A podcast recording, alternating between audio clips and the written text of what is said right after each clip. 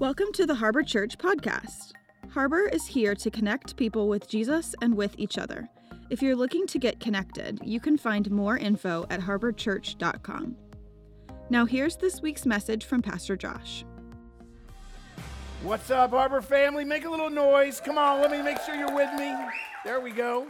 Those of you that are watching online right now, thank you for tuning in. If it's Facebook or YouTube or listening on the podcast, you can make some noise by typing on the keyboard or whatever. Um, I'm glad that you're with us as well. This might be your first time ever at Harbor, in which case, a special welcome to you. Thank you for coming out. Thanks for being here. My name is Josh.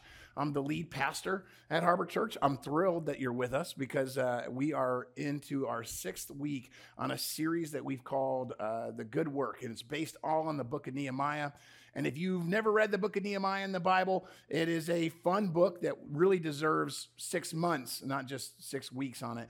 Um, we, uh, we've talked about this, this idea of building a wall because the book of Nehemiah is about a guy named Nehemiah, shocker, that builds a wall around the city of Jerusalem. And he was a slave in the Persian Empire, had never even been to Jerusalem, but knew that's where his, his home people were from. That's, he was a Jewish man that, that was uh, born in captivity, but he knew that the Jews belonged in the land of Judah and that Jerusalem was the capital city of God's plan for the Jews. And he knew that that city represented God's best, his promises, his protection, his, his peace, and the joy that he offered.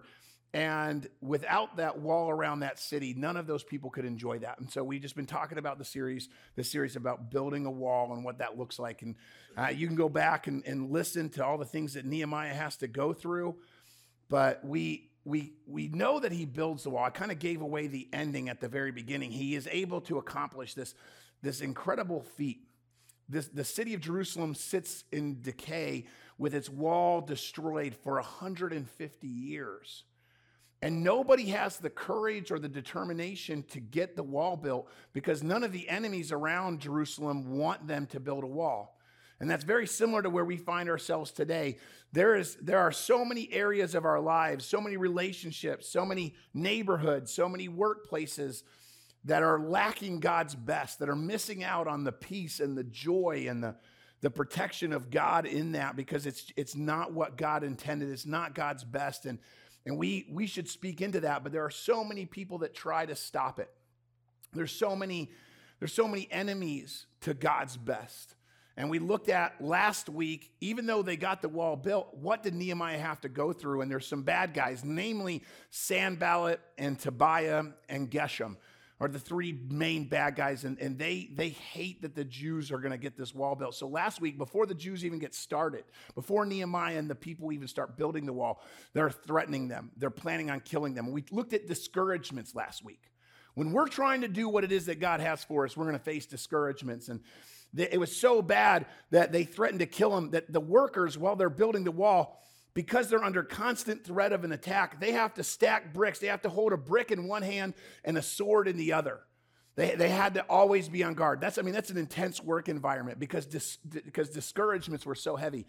But discouragements don't stop them, and they get the wall built. And what I've noticed is that when Satan can't discourage us, he comes at us with an even better attack, something that he's still using today. And when discouragements don't work, usually what does work is distractions. I have found that we are a culture that just gives in to distraction. We are the most distracted group of people in the existence of mankind. And if you're like, like, oh, you're talking about the young people in the room. I'm talking about everybody in the room. If you're eight or 80, you belong to the most distracted time in, in all of mankind. We have so many things that pull us away. We are just, yeah. and listen, I'm a pastor. I know all about rabbit trails, okay? Like, I get it. But it, it, it's, it's really prevalent. It's really prevalent. And I think it's, it's not just in the physical world, I think it's a spiritual thing as well distractions, the way that Satan uses them, the way that you and I are prone to them. See, when we want to build a good work, man, we get all excited I'm going to do it. I heard a good message. I read my Bible this week. I've been praying. I'm going, I'm going to be better. I'm going to do it. You, you think about the good work. I'm going to work on my marriage. I'm going to actually love my spouse. I'm going to, I'm going to get my life cleaned up. I'm going to say no to that addiction, that struggle I've been given into. I'm going to change my attitude. I'm going to, I'm going to work more. I'm going to be better with my money. I'm going to, I'm going to love some family members. I'm going to try harder at where you fill in the blank. The good work, the wall building that God's called you to, we all get excited about it. But few of us follow through with it. And the reason for that is because, man, we're like, I'm going to do it. I'm so ready. Here we go. And what it is, it's like a it's like a spiritual journey where you're like, man, I'm going to get me some closeness with God, and you're all excited about it. And closeness with God is on sale, two for one at the back of the store. And you enter into that store that we call the rat race, and you're like, I'm here for one thing and one thing only. I'm going to go get me some closeness with God. I'm going to be a better person this week. That's where I'm going. The back corner of the store, but you entered into that store spiritually hungry. And I know I'm not the only fatty in here who walked into a store, planning on buying one thing, and then comes out with a whole grocery cart full of crap you don't need. Because on your journey, you're like, no, I'm going to do it. I'm, I'm here for God. I'm going to be better this week. You're like, oh, look at that. There's some anger that I don't really need, but I think looks delicious. And oh, ooh, some lust over here. Let me get into that. And oh, I'm going to be good. I'm going to, that's it. That's all I'm buying. I'm going to keep going. And then all of a sudden, Tuesday comes up and you're like, well, I do, I am a little bitter. Let me go over here and put some bitterness in my cart because they deserve that. And we can't get to where we're going because we are so easily distracted spiritually by all the things that Satan wants us here, here, here, here, here, here, here. You see, they did a study and they said that in the, this is a secular study, they said that in a typical workday, the average employee is distracted for two out of their eight hours. Two full hours. That's a quarter of what you're being paid to do. You're distracted by your cell phone or the computer or hanging out at the water cooler some of y'all are like, oh, my boss isn't in here because two hours is, he'd be lucky if it's two hours. Some of you, two hours is all you get in on work. It's the six that you're distracted. But that they're saying on average. And here's the thing I don't just think, I don't think that's the only people that miss out. I don't think it's just average employees missing out on work. I think on average, the typical spouse misses countless opportunities every day to pour into their marriage and to build up their partner and to strengthen that relationship because you're too distracted by all the other things that you want and that you've got going on. I think on an average day, the typical parent is too distracted to take advantage of the opportunities that God has given them to pour into their child, to their son or their daughter, to build them up into the people that God's called them to be, to invest in your child because your cell phone's demanding your time or your energy level isn't quite high enough for you to invest in that kid or work is pulling away from you. We're always distracted and we miss out. I think the typical friend, every week, the average friend misses, I mean, probably it's an unforeseen uh, amount of opportunities to build up your other friend to encourage them, to inspire them. You miss out on it because you're distracted by what makes you happy and what show is out on Netflix right now and about what you got to do. And what's worst of all of that, I think, is that the typical Christian misses hundreds, maybe even thousands of opportunities every month to be more of the man or the woman that God's called him to be. Opportunities to worship God more, to serve God more, and to be used by God in ways that changes people's lives for eternity, all because Satan is a master at distracting.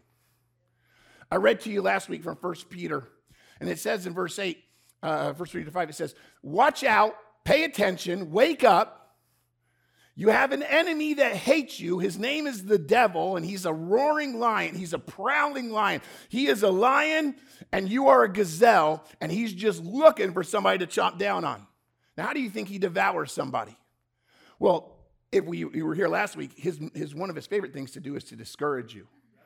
And he will devour you if he can into a place of just total discouragement where you won't go forward because everything sucks and you're broken.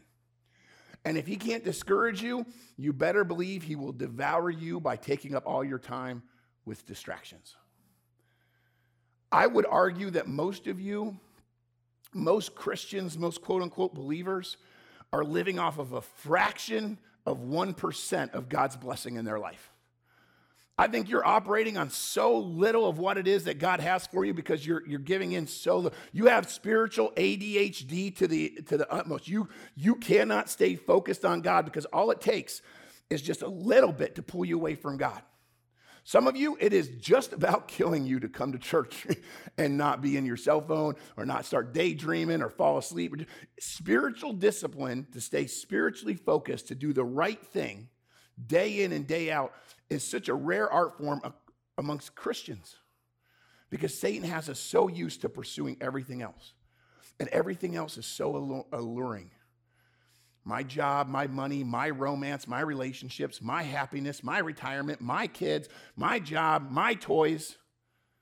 We're really distracted with the real God of our lives. And we miss out. So how do we how do we deal with it? I think the Bible makes it really clear and Nehemiah is a perfect example of how you battle distraction. The best defense against distraction has been and I think always will be discernment. Discernment is, goes beyond wisdom. Discernment, as the Bible talks about it, is just, it's not just knowing the right things, but it's knowing when and how to do the right things. See, I can, I can have a lot of knowledge, but if I don't know how to use the knowledge and when to use the knowledge, doesn't do me any good. A lot of us are missing discernment because our enemy is smarter than us. So he comes at us with discouragements, with distractions, with a lot of crap that we're just getting bombarded left and right with. And it's the discernment of being able to walk through that grocery store and go, that looks good, but I don't need it. And I tried that last year and it actually backfired on me. And I only want that because I'm hungry right now. And what I need is something real and not something fake and shallow.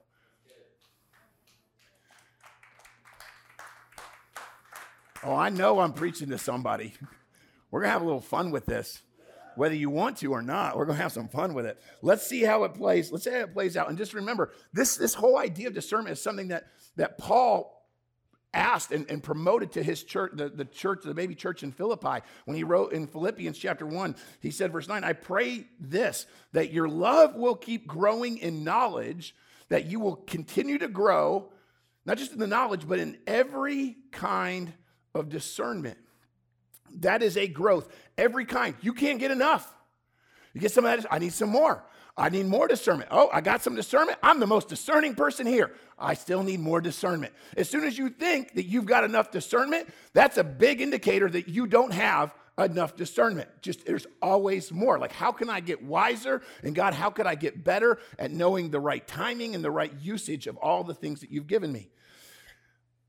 There is there, is, there's been few, there have been few messages in my life that I was as distracted as I was trying to write this message on distraction.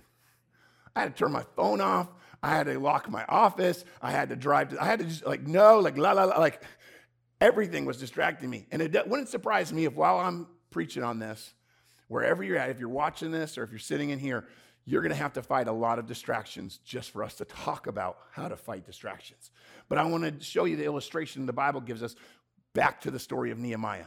Home Slice has already been attacked. They've had people trying to kill them. They've had threats against their life. And they have built a two and a half mile long wall that is eight feet wide by 40 feet tall. This is a huge, huge wall.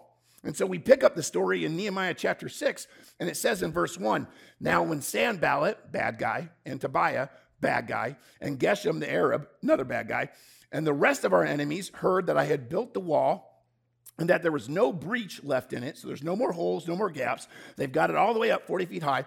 Although at that time I had not set up the doors and the gates. So it's got all of them. There are eight gates in this wall.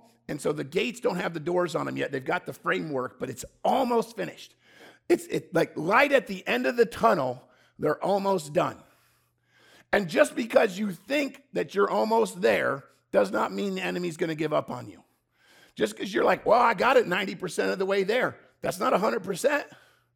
He's not done yet. And they see that. And so they throw a Hail Mary. They're like, this is it. This is our last chance. These guys are almost there. They've almost built it. We kept them in check for 150 years, discouraging them. And discouraging these people didn't work. So, this group, this guy, Nehemiah, he actually did something. He seems to believe in a God we don't believe in. And he seems to be able to do something that we haven't been able to do. And they're almost ready to finish. So, discouragement didn't work. Let's try something else.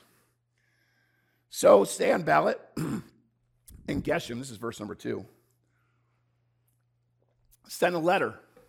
They sent a letter to me saying, Hey, come and let's meet together at Hakkephirim in the plain of Ono. It's a village in an area called Ono. But they didn't really want a peace treaty. They didn't really want to have a conversation. They intended to harm me. This was a trap. There's going to be a, a, surprise attack. Hey, come, let's talk about peace. Let's have a peace treaty. Let's, let's just talk about how we can get along. And they're planning on killing them. So I sent messengers to them saying, Hey, I'm doing a great work and I cannot come down. Why should the work stop while I leave it and come down to you? And they sent to me four times in that same way, four more, four more letters saying, Come talk with us. We put all this work into a booby trap and you're not coming. And I answered them in the same manner four times. I said, I ain't coming down. I ain't doing it. In the same way, Sanballat, for the fifth time, sent his servant to me with an open letter. That means, you know, he posted it on Facebook for everybody to see, all caps. He CC'd the whole workplace, is what he did. He said, Oh, just going to say this is between me and you, but if anybody else wants to read this, he said in this open letter, and in it was written, Hey, it's reported, people are talking. A lot of people are saying this thing. It's reported amongst the nations. And Geshem also says it. Remember my friend? He says it's true. Oh, you really? You used your own friend to corroborate the lie that you're telling? That's a surprise. Okay, but he says it's true that you and the Jews intend to rebel, and that's why you're building the wall. And according to these same reports, you, Nehemiah, wish to become their king. We also heard that you set up prophets, you paid priests to lie and to proclaim you concerning that there's a new king in Judah, going around Jerusalem telling everybody there's a new king in Judah. Now, I tell you this I'm going to tell King Artaxerxes. I'm going to tell the King Artaxerxes is the, the, the ruler of the Persian Empire who is over all of the Jewish territory of Judah as well. Artaxerxes is the king that Nehemiah worked for, who gave him permission to come be the governor of Jerusalem and fix the wall. But Sanballat saying, We're going to tell your boss. And he's going to find out that you're trying to make yourself king. He's going to come in here and kill you. He said, That's what's going to happen. He's going to hear these reports. So if you don't want that to happen, then you come and let us take counsel together. You come have this meeting with us. If you don't want us to tell on you, remember those kids at school? You don't want me to tell a teacher. You know, it's like, okay, come on. He's like, we're going to do it. We're going to tell on you. So I sent to them saying, this is verse 8, no such thing as you have uh, that you say has been done, for you're inventing them out of your own mind. This complete and utter lies, totally false. You're inventing it. For they wanted, so now he's given us a little insight. This is more of his discernment. The bad guys wanted to frighten us, thinking, hey, their hands will drop from the work and it will not be done. If we can distract them with lies and all these things that was going to happen, all these stories, then they're not going to finish their work. And Nehemiah ends it by saying, But now, O God, strengthen my hands. I see him have to lean into this. And like I said, this is their Hail Mary. They, they, they, they've stopped the wall forever. And now, in just a few days' time, in just a couple of weeks, what had been sitting empty for 150 years, this group of people build this giant wall back up. And they're like, this is impossible. How is this happening? We threatened them and threatened them and threatened them, but they're still, it's still going. So we got to try something else. And see, here's what I'm saying Satan will threaten and intimidate you to keep you from being the person that you're supposed to be and from being the kind of parent or the brother or sister or stepping into being the right son or the right daughter or the right boss or the right teacher or the right teammate. And he would do everything he can to discourage that. And if you if you can go through that and go, God, I know this is the right thing, and I'm gonna I'm gonna fight that battle. I'm gonna go forward. even that doesn't guarantee you that you're to be left alone. Because he doesn't just discourage, because if he can't, if he can't stop you, he'll speed you up. He'll give you 10 other things to do. I just described like 90% of you in this room. If Satan can't stop you, he'll give you so many things to do that, yeah, you're making tons of progress in a lot of areas that make no freaking difference. You're amazing at work, and your marriage is falling apart. You're, you're, you're killing your 401k, and yet your kids are going to not know anything about God and turn so far away from the path that they should be on. You're doing this thing and this thing and this thing and this thing super well, but you're not doing the thing that God designed you for. The purpose that He created you for, you're not even close to that, but you're, you're consoling yourself by all the little side projects you've got.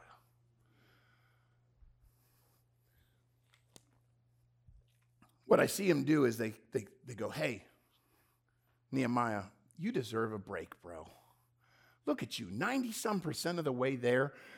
You need to take a break. They're offering him a vacation. Come down from the wall, come out of Jerusalem, come down to the plain of Ono. Hang out with us. It's like a timeshare spiel. Like, listen, three days, two nights. It's only gonna be 90 minute spiel, and the rest of it, you're gonna have all the fun, all the fun you can have. It's gonna be right here. Just come, just come hang out. They're offering him a vacation and a peace treaty. Why wouldn't you do that? Right? Doesn't that sound right? Man, these guys have been hating me for a while, and now they're offering me peace and a break because I've been working hard. Whew. If you read the verses, they're so under constant threat of attack he says that the entire time for 50 some days, they don't change their clothes. They don't even take their clothes off because they're constantly afraid they're going to be attacked and killed. That's a lot of stress to put on your body. That's a lot of adrenaline to have to work through every day. So to be offered a break, ceasefire, just come hang out with us. Man, doesn't that sound good? But see, this is where Nehemiah has more discernment than us. See, what Nehemiah realizes is just because that it sounds good, doesn't mean it actually is good. And just because it looks convincing doesn't mean it's actually constructive. Just because I, I can be convinced of how pretty it is and how nice it is, and man, that sounds good, doesn't mean it's actually good for me. I'm very easily tricked. This is why all the crap that the world throws at you is like, just follow your heart. Your heart's stupid. I didn't mean to hurt your feelings, but like, you and I want a lot of dumb stuff. Don't believe me?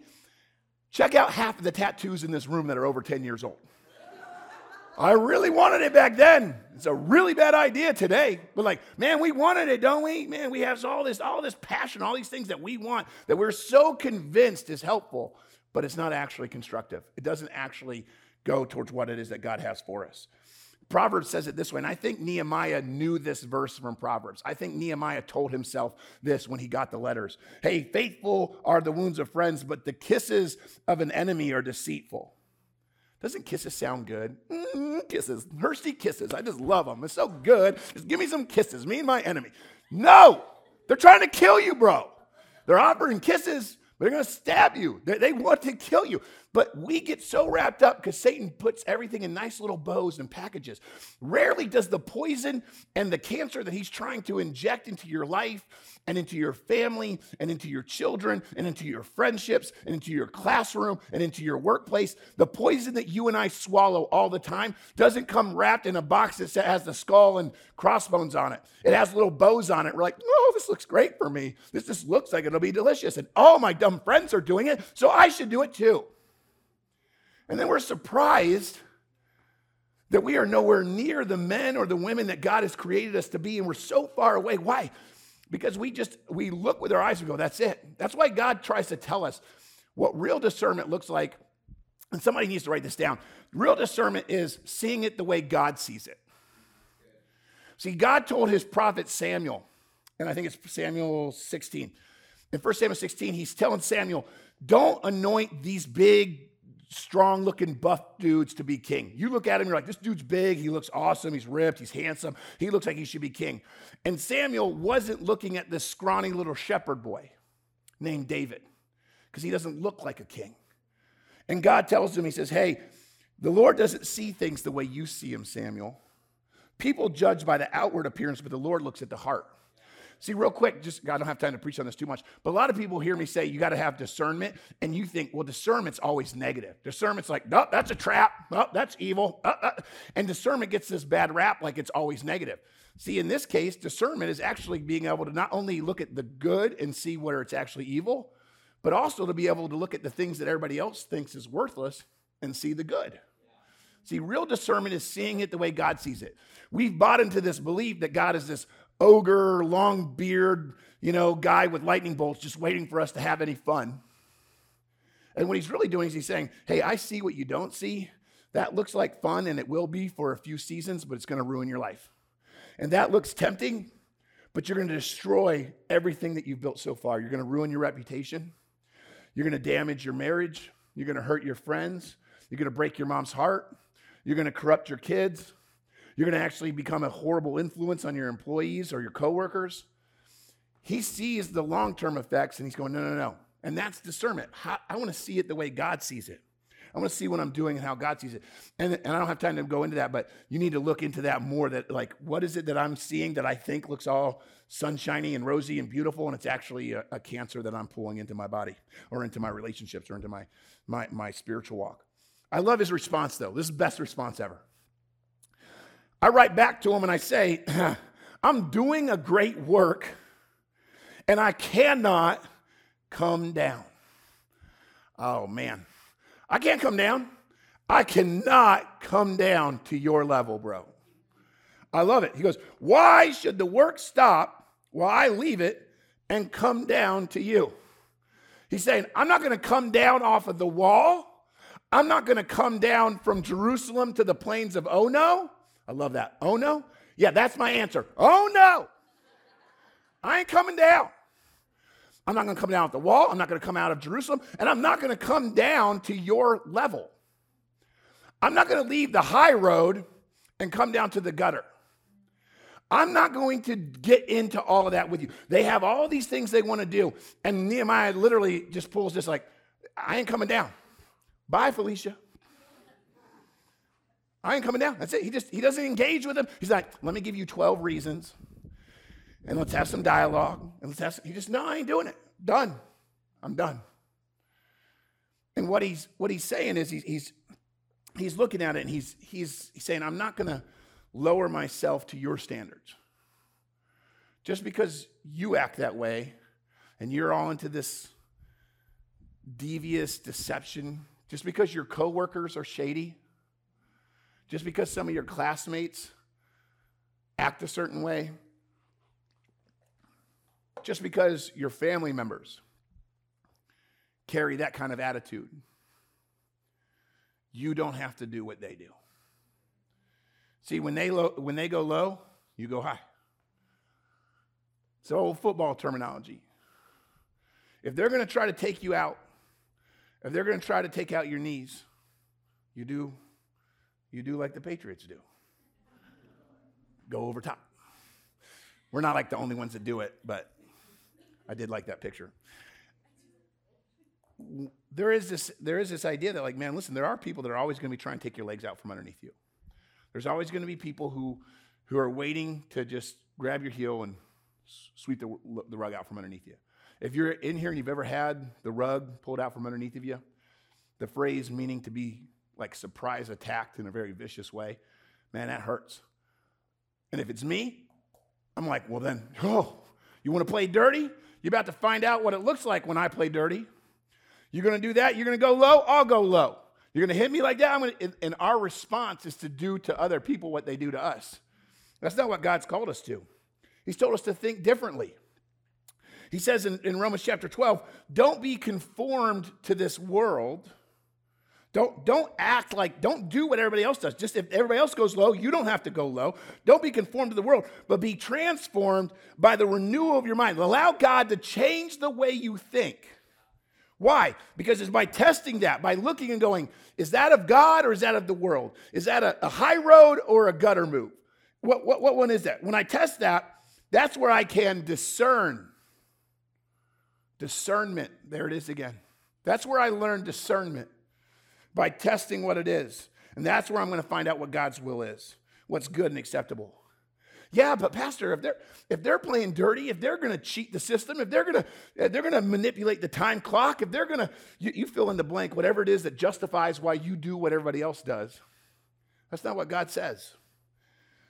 Just because they did you dirty doesn't mean that you have to respond that way. Romans chapter 12, verse 17 says, Never pay back evil for more, with more evil. Do things in such a way that everyone can see that you're honorable. Do all that you can to live at peace with everyone. This is an ongoing practice to have this kind of discernment. Did you notice that they come at him four times? Four more times before they write the open letter, before we even get to the open, four more times, like, no, come on, come on down. No, I ain't coming down. Come, come on down. I ain't coming down. Come on down. How many times do I got to tell you? Four times. They write that same letter, and four times he responds the same way. Because sometimes you stepping up and doing the right thing doesn't mean they'll leave you alone. You might have to actually keep going back and keep going. I ain't doing it. Just because you want to get high doesn't mean I'm going to get high. I'm not doing it. You might have to tell your boyfriend or girlfriend, I am not going to sleep with you. And then when they forget about it, the next time that you're watching Netflix and trying to chill, you go, No, I'm not doing it. And you might have to say it again and again and again because it's the right thing to do. I knew that one would be really popular. So, preach it, Pastor. That one's for me. Preach it. Okay, I will. Whatever. The whole point is Nehemiah, part of his discernment was he, he had to have some resilience. He had to have some perseverance. Bible says in James chapter 1, verse 12, blessed is the man who remains steadfast, even under trial. For when you've stood the, the, the test, you'll receive the crown of life which God has promised to those who love him. You get a crown for being faithful. You don't get a crown for saying no and then giving in the next time. Stay faithful. You said it no, you stood your ground. Don't let them push you. They're just waiting to see if you'll break. They're hoping that you're a liar. Don't be a liar. No, I said I'm not doing it. I'm not doing it. Just stick to your convictions. They're just testing because they got nothing else going for them. They just want to lower you to their level, so they're just going to keep picking. But you don't have to give into it. So they send their open letter to him. And they're like, fine, we're going to tell everybody what you're doing. And he says, it's reported among the nations. And even Geshem says it, which I find hilarious. Everybody's saying it, everybody's talking about it. Everybody knows that you guys are rebelling against the king. They have this whole discourse about how, how he's, he's, he's betraying, he's, he's committing treason against King Artaxerxes. Totally untrue. It's a complete lie. Nothing can be further from the truth. And yet, they know that when you tell a blat- like a blatant lie, it can be one of the most distracting things. And when you tell it, and you tell him that everybody else believes it, it's maddening. I think my family does this to me on purpose, where they all agree about the dumbest thing. Are there more doors or wheels in the world? And they will all agree that it's one of them. And I'm like, you're stupid. It's clearly not that one. But they will all agree. Now, it's a dumb little debate you can have on the ride home. Um, but see, this is the thing. This is the thing about how Satan works. He, he gets us to be distracted by the numbers of people that are buying into a lie. And it makes us depart from what we're doing to go, Am I wrong? You see, what's right isn't always popular, and what's popular isn't always right.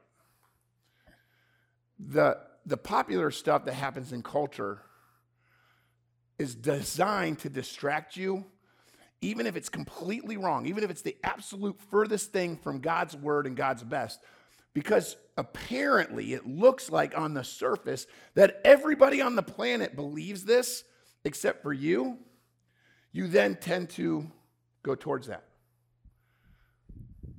Evan, what color is this marker?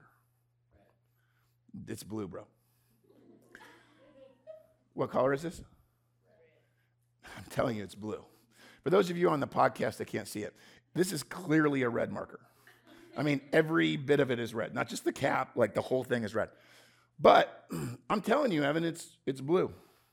All right, for this illustration, I want everybody in this section over here, I want you to agree with me, okay? This is blue. Is this blue? Hey, how many think this is blue? Evan, what color is this? Do you see how many people think you're an idiot? Do you understand? I thought you knew better than that. All right, I want all of you, both of you sections, to agree with me. What color is this? You hear that? Blue. Not one of them said red, Evan. Not one of them said red. They all said blue. Now, everybody in here, with the exception of Evan, you're on my side now. You agree with me. Raise your hand if you think this is blue. Come on. Evan, take a look around. All of these people think you're an idiot. Every one of these people think you're stupid. That's how it works in society. You begin to go like, what? Am, am I taking crazy pills? All of these people see something I don't see and believe something I don't believe. I must be wrong. That is a trick from Satan. Society will always drift away from God's best. On accident, sometimes they find some real truth, but what generally is most popular isn't usually what's right. And what is the right thing is generally what's not popular. So if you're at work and you're only making the popular choices, if you're at school and you're only doing the popular things, now, by the way, not all of that is wrong. I'm not trying to say every single thing is wrong, but I, am saying in general, this is how you fall into this trap. We believe a lie, and then we get so wrapped up that everybody else is, is, is saying it wrong. We, we, we try really hard to try to change everything. I love the way that, that Benjamin Franklin talks about the fact that people just blatantly lie about us sometimes, or just lie. He goes, he says this: Since I cannot govern my own tongue, though within my own teeth, then how can I hope to govern the tongues of others? I can't keep my, I can't, I, I got enough to worry about with me. I cannot get wrapped up in all you all. And sometimes I watch the TV and I'm like, the world is going crazy. And then I get all wrapped up in how I got to convince all the crazy people in the world not to be crazy. I've got enough to worry about making me not crazy. I can't get sucked into that because that is a giant distraction that takes me away from what it is that God has for me. So what does he do? He, they, this is the thing that, that, that really got me in this whole attack. Is last week they came and they said, "You guys are rebelling against the king." They already attacked their motives before. Did you notice what they did different this week? They didn't just say, "Hey, you're rebelling against the king." They went and they then, after they attacked their his, their motives, they attacked Nehemiah's character directly. You, Nehemiah, want to make yourself king, don't you? You, Nehemiah, want to promote yourself as king. You shady jerk. Look at you. There's nothing further from the truth. Nehemiah was given the power of governor, and he didn't even collect. You got to go read the book for yourself. He doesn't even collect the governor's taxes, which was his right to collect. He doesn't take any of the money that he's entitled to. He instead gives his money to the rest of them to feed the workers. He, he goes so far to try to push away from making himself look special that he gives up all of his authority and all of his rights to feed people and to bless people, to go as far, far away from trying to make himself the center. And that's the thing they use against him. I mean, that was that's a big deal. He tries really, really, really hard to make sure he doesn't come across as an overbearing leader or as somebody that feels entitled. And then they challenge him, I don't have time to preach this, but they challenge him. They said, we, we heard that you hired preachers or priests or prophets to proclaim you as king. They accuse him of, of paying Levites and priests to, to use their spirituality and their religious uh, stage to promote him. What's you ever in your family? Do you ever have the whoever smelt it dealt it rule? Okay, like three of us. I thought that would land more. It's an old saying that like when you're the when you're the first one to blame, it's usually because you're the one that did it. They are blaming Nehemiah for something they actually do. I don't have time to preach it, so what I'm going to do is I'm going to put it in this week's um, second helping. And uh, I, there's a whole sub story here of them hiring a priest to try to lure uh, Nehemiah into the temple just to discredit him uh, under a threat of assassination. And it's a really cool story, but it's all it's all the things that they're accusing him of is actually the things they're doing. And they come at him and they challenge this. And I see this really dark moment in his life where he's looking at it going, I'm trying really, really hard to be a good guy. And you're you're actually accusing me of the very thing I'm I'm I'm I'm trying not to be. And I know that there's times in my life, and I can't speak for you, but I imagine if you're honest, there's times when things got really dark and you came under some heavy persecution or some really heavy news or some really trying times or some really tough circumstances. And that's where you were most tempted to compromise what it is that you were supposed to be and who it was you're supposed to be. I remember when Kaylee and I when Kaylee and I wrestled and wrestled and wrestled and prayed and fasted and prayed and fasted about starting a church. And then we, we knew because God spoke in a way that, man, it crushed us and it blew us away. We're just like, fine, God, if you want us to plant a church, we'll plant a church. And we didn't get it and we didn't understand it, but we knew one thing, and that's that God called us to plant a church. And then we took a step of faith and we left our jobs and we cashed in everything we could. And we, we went to work trying to plant a church. And I can't tell you how many doors slammed in our face and how many people told us we were crazy. And in those dark moments was when we, we had to go, no, just because it's dark right now, just because I can't see the sun because I'm in the time of shadow, doesn't mean I'm going to doubt the mountaintop. I have to get through this time and go, no, God, what's going on is actually bigger than this. And Nehemiah knew that he was called to build the wall, regardless of what people said. And there's something my dad used to say to us as a kid, and it was something that I, I wanted to pass on to you guys. Don't destroy in the dark what you built in the light when you know that this is where I've got to be, it doesn't mean that th- times won't get dark. It doesn't mean that things won't go bad. It doesn't mean you won't go through rough times. You stood at an altar and you made a vow that said, I will love you till death do us part through good times and bad times. And just because it's dark and you're in a shadow doesn't mean you get to give up on that. And just because you don't right now, you don't feel the power of God in your life doesn't mean that you get to resign yourself to an addiction that is, that is consuming you. And just because right now is a dark time and you don't know how you're going to pay your bills doesn't mean you resort to being shady or to stealing. It doesn't mean that you start doubting God and giving up on it. What you know is, is true in the light, you hold to in the dark because Satan is sitting there going, no, no, now's the time to give up. And that's why you don't give into these kind of distractions. You can come out of it the other side. You believe in the moment that you have to let go, but you don't. You can come back out into the daylight and go, oh no, I'm so glad I didn't cash in. I'm so glad I didn't give up. Matthew 6, uh, Matthew 7, verse 6 says this Don't waste what is holy on people who are unholy. Don't throw your pearls to pigs, they will trample the pearls and turn them back on you. See what that is saying? And I love the way the Bible speaks sometimes. Don't waste, don't waste the valuable stuff on pigs. Don't get down into the pig trough to try to argue with a pig. See, when he says, his reply, right? So they, they send those open letters.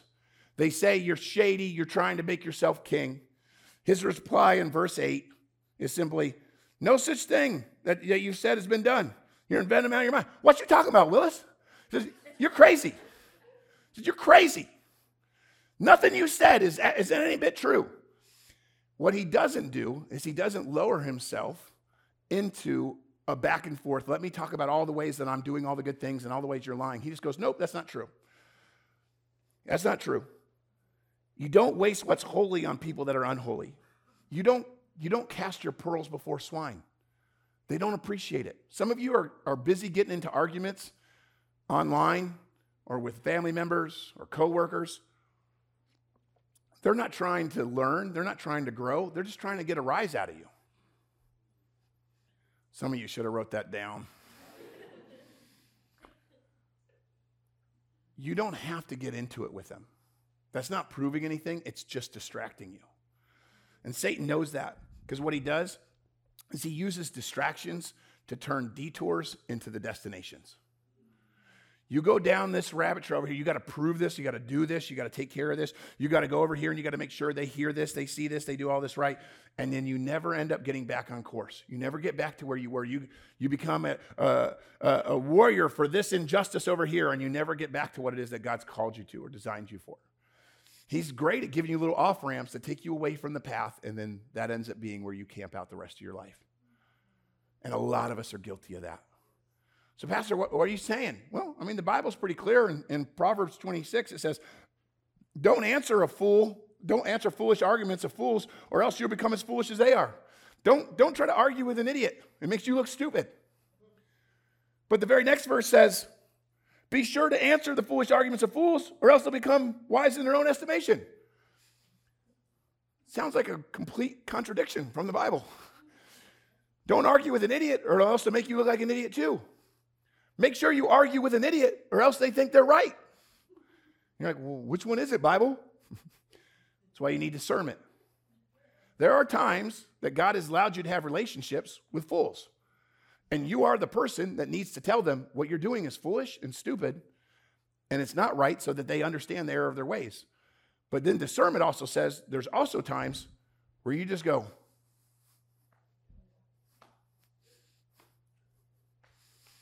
because it's not worth it. And you have to know when is when. And some of you err completely to one side or the other, and it's not always going to be one side or the other. Sometimes you have to stand up for what's right and help them understand that they're being stupid. And sometimes you have to shut up and just let them be stupid because that's the only way they're going to learn. Take it for what it's worth. It says this this is the end of the story, and I'll just close out here. Nehemiah 6, I'm jumping to verse 15. He says, On October the 2nd, the wall was finished, just 52 days after we had begun. 52 days, they built a wall that had been broken down for 150 years. 52 days. When our enemies and the surrounding nations heard about it, they were frightened and humiliated. And they realized that this huge work, this giant wall that nobody could seem to build for a century and a half, that got built in 52 days, had to have been done with the help of our God. See, I love the thing that you've got to build, the wall you've got to build, the work you've got to do, as monumental as it seems to you, to fix that wrong to breathe life back into your friendships or into your, your family, to turn your work environment around, to salvage your marriage, to be reunited with your parents, to find victory over that addiction. That seems like it's never going to happen. But when it does happen, because God's with you, everybody on the outside that sees it goes, that's because of their God. Their God had to be a part of that. Do you understand why Satan so badly wants to distract you from that finish line? He doesn't want God getting any glory. And when the monumental thing that you've got to build, the wall that seems impossible, actually gets built because God is good, thought somebody would appreciate that. Because God is good, that brings glory to him, and Satan hates that. He's going to do everything he can to keep you from that finish line. It's why he doesn't want you to hear the message from God that says you need discernment. You need discernment. How do I, how do I find discernment? How do I find discernment? I'm glad Nehemiah had it, but I ain't Nehemiah, Pastor Josh. Cool, neither am I. We all got a long ways to go. If, I, if it said that Josh was the one building the wall when all that crap happened, I would have responded in the exact opposite way in Nehemiah and never would have got built. I would have been killed a no no. I would have. I'd like to think I went down swinging, but I still dead, you know? I'm just not, I, I just don't have the discernment that Nehemiah has. So that's, that's something I've got to work on. Nehemiah shows us how it happened. How long did it take for him to build the wall? 52 days. If you were here when I read chapter one and chapter two, the time from chapter one to chapter two was four months. At the end of chapter one, he has a burden for the wall. At the beginning of chapter two, he goes into the king to ask for permission to go build the wall. Between those two, he spent four months praying and fasting. Praying and fasting. He spent four months praying and fasting about a wall and then spent two months to build it. He spent twice as long on his knees asking God for help with the wall more than he did breaking his back to build the wall. Why? Because when God calls you to a good work, the real work is on a spiritual plane, long more and long far farther before it is on a physical plane. The spiritual job is going to be where the work is done. The, the spiritual application here is where you have to lean in and go, God, I, I need to do that work. Four months he prayed about it, and it only took him two months to build it. I think it's because it's twice as important. And he got discernment. He got discernment the same way you can have discernment. First and foremost, he knew God's word. Nehemiah was in God's word. Do you know God's word? Do you even read God's word? Have you picked up a Bible? Heck, you don't have to read the whole thing tomorrow, but you should be able to read a few verses. Put some of God's truth into your life. There's one reason, and really it's only one reason at all that I ever I give you scripture when I preach. Because I love telling stories. I could do this whole message with just stories. But you know what? The Bible never says that Josh's words change anybody's life. The Bible says that God's word will not return void. The Bible says that God's word does a powerful work in your life. So the reason that I try to put a lot of verses into my message is because I can't do anything for you. But I believe that God's word can penetrate your heart it says it's like a surgeon's scalpel. It can cut into the bone and the marrow of your body. It can do work in your life far greater than anything I could ever say. So get God's word in your life. Psalms 119, verse 11. I put this in a lot of Bibles that I sign. I've hidden your word in my heart that I might not sin against you. I've put I've taken your word and I'm I'm digesting it. I'm reading it. I'm memorizing it. As much as I can, I'm putting it in here so that I have discernment so I don't screw up. Why? Because I'm a dumpster fire that likes to screw up. And what I need is I need some word that keeps that from happening. So you know God's word, that's how you get discernment. But then you mature in your faith. You got to mature in your faith. You got to have some maturity. The book of James uh, says that we're like babies when we first start walking with God. We just need milk and we'll take anything. Whatever, oh, I was thinking. A baby doesn't know what to put in its mouth or not. Put a kid in a shopping cart, they put their mouth all over that handle. It's just disgusting. Well, at least my kids do. Maybe yours are better. but what the Bible says is that we have to grow in some maturity. It says in Ephesians chapter 4 that we, as we follow after God, as we spend some time in church, as we spend some time in prayers, we surround ourselves with brothers and sisters then we will no longer be immature like children. We won't be tossed and blown about by every wind of new teaching. We will not be influenced when people try to trick us with, with lies that sound clever and these things that sound like truth, which is exactly what I talk about in that, that second helpings. Even spiritual people, even pastors, even spiritual leaders can deceive people. That's why it can't be about me can't be about somebody you look up to. It can't be about, it's got to be about truth out of God's word. That's where your maturity is going to come. That's where you're going to learn that discernment. And the last thing, besides, besides knowing God's word and, and maturing in your faith, the Bible says that it's actually a, a, gift from the Holy Spirit. The Bible actually talks about it in, in 1 Corinthians chapter 12. It says that it's a gift from the Holy Spirit. The Holy Spirit brings discernment. So you can ask, if you're a believer, you can ask for discernment. You can ask for God from discernment. But 1 Corinthians chapter 2 says that the unbeliever does not receive things of the Spirit of God, for their foolishness to him. He cannot understand them because they are only spiritually discerned. The discernment on a spiritual level comes from your connection to the Holy Spirit. See, here's the truth. You can say, you, you can, and I know there's people listening right now, people watching. You're like, I'm not sure about this whole God thing. I don't know if I believe in God. I'm not ready for all of this. I'm just kind of checking it out. You can take the truth from God's word and apply it and find a lot of success. There's a lot of people who are not believers who have taken the truth of God's word and been have benefited from it. Because it's it's a blessing. It's God's truth. It's going to work because it's truth. But the application, the long term benefit, isn't just making yourself wealthy or popular or becoming a good leader here on earth. The long term application is connecting to the God who made you and the God whose words it is that is bringing you the truth. And that Holy Spirit connection is what gives you an eternal benefit. Bible says, What do you gain if you, if you get the whole world and you lose your soul? If you take the truth and you make yourself a great leader and build a lot of great works here on the earth, but you miss out on a connection to God and you miss out on eternity in heaven when you die, what did you really get? That's eternity. This life is just a vapor. The more valuable thing is for you to find the connection and find the discernment that comes from having the Holy Spirit live inside of you. And if you'd say, Pastor, I'm already a believer, I've already got, already got the Holy Spirit, then are you growing in that discernment or are you still a baby? Are you applying discernment so that you can get some works done? Build some really big walls? Are you still worrying about what you like? Are you distracted by all the things that glitter around you?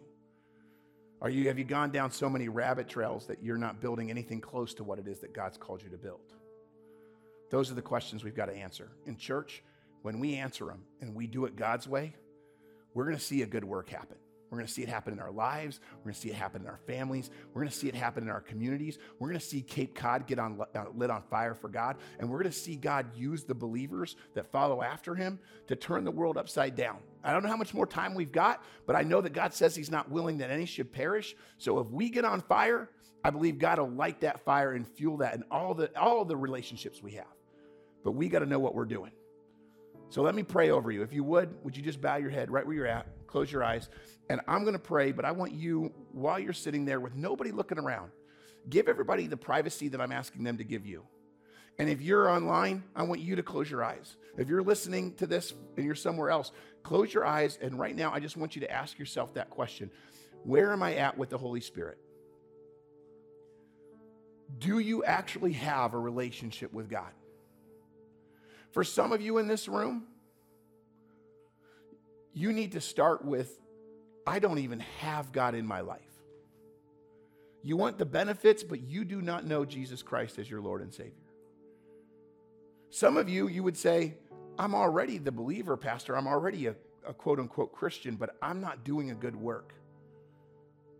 If you identify right now and you'd say, I, I, I know that there was a time in my life where I had Jesus Christ in my heart, I know there's a time in my life where I, I put him in the driver's seat. But if I'm honest right now in this moment, I'm not really following him. I've been distracted. I've been discouraged from the good work. I'm not the kind of man, the kind of woman I'm supposed to be. I'm not acting like the father or the husband or the wife or the mother or the brother or the sister or the son or the daughter that I'm supposed to be. I'm not the employee I should be. I'm not the boyfriend or the girlfriend I should be. I'm not, I'm not doing anything the way that God has really designed me to be. But right now, in this moment, I know I need to do better, and I'm making a commitment that I will. If that's you, and you know that to be true, and you say, in this moment, I want to. I want to have a testimony that I'm going to ha- I'm going to allow God to do a work in me and through me. Then with nobody looking around, I just want you to slip your hand up. Just put your hand up and say, Pray for me, Pastor. I, I want to do more. I know I'm not where I should be. I know I'm not, I'm not building the work like I should. You can slip it up and then put it right back down. I see hands popping up all over the place. I see a lot of hands. People saying, That's me. I'm not where I need to be, but I'm making the commitment. I'm right now. I know that I could. I know I can do better. And I'm, I'm asking, Pastor, pray for me. Let me do better. And as, as, you, as you think through that, I know that there's still people listening that you want to do better, but you're in that other camp. You're in the camp that doesn't even have Jesus. You have to start by inviting him into your life. You have to start by inviting him in as your Lord and Savior. And maybe you'd be honest enough, just between me, you, and God, nobody's looking around. But maybe you'd be honest enough right now to say, I am not a believer. I don't have Jesus in my life, but I want to. I want to have a walk with Him. If that's you, just slip your hand up and I'll pray for you. I won't call you out. Just say, hey, that's me. I, I want to have a relationship with Jesus. I want Jesus in my heart. Pastor, pray for me. Just slip it up and put it right back down. That's me. I need that. I need, I need to make Jesus number one in my life. Pray for me. I see several hands. Thanks for being honest. That's not an easy thing to say.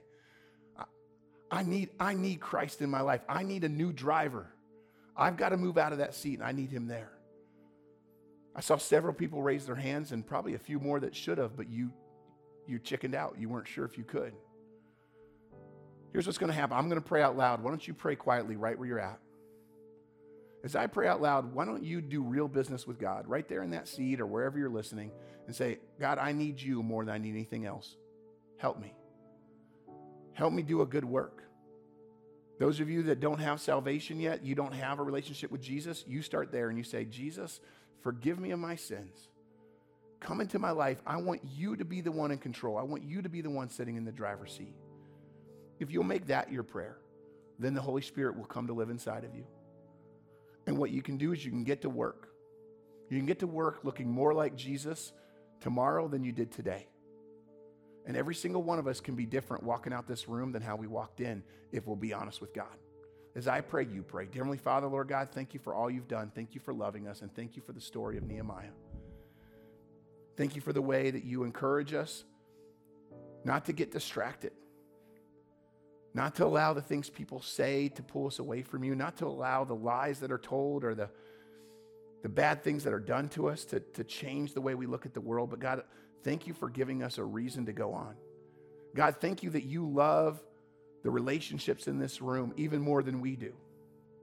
God, thank you that you, you have a better plan for our families than what we have. You want us to be better parents than even we want. You want us to be better friends and better husbands and better wives. You want us to be better moms and dads. You want us to be better bosses and employees, better teachers and better students than what we want. But Lord God, your plan necessitates that we put you at the center. And so, Lord, I ask that right now, myself and every person under the sound of my voice makes you the center of their life. That we let you be the one in the driver's seat.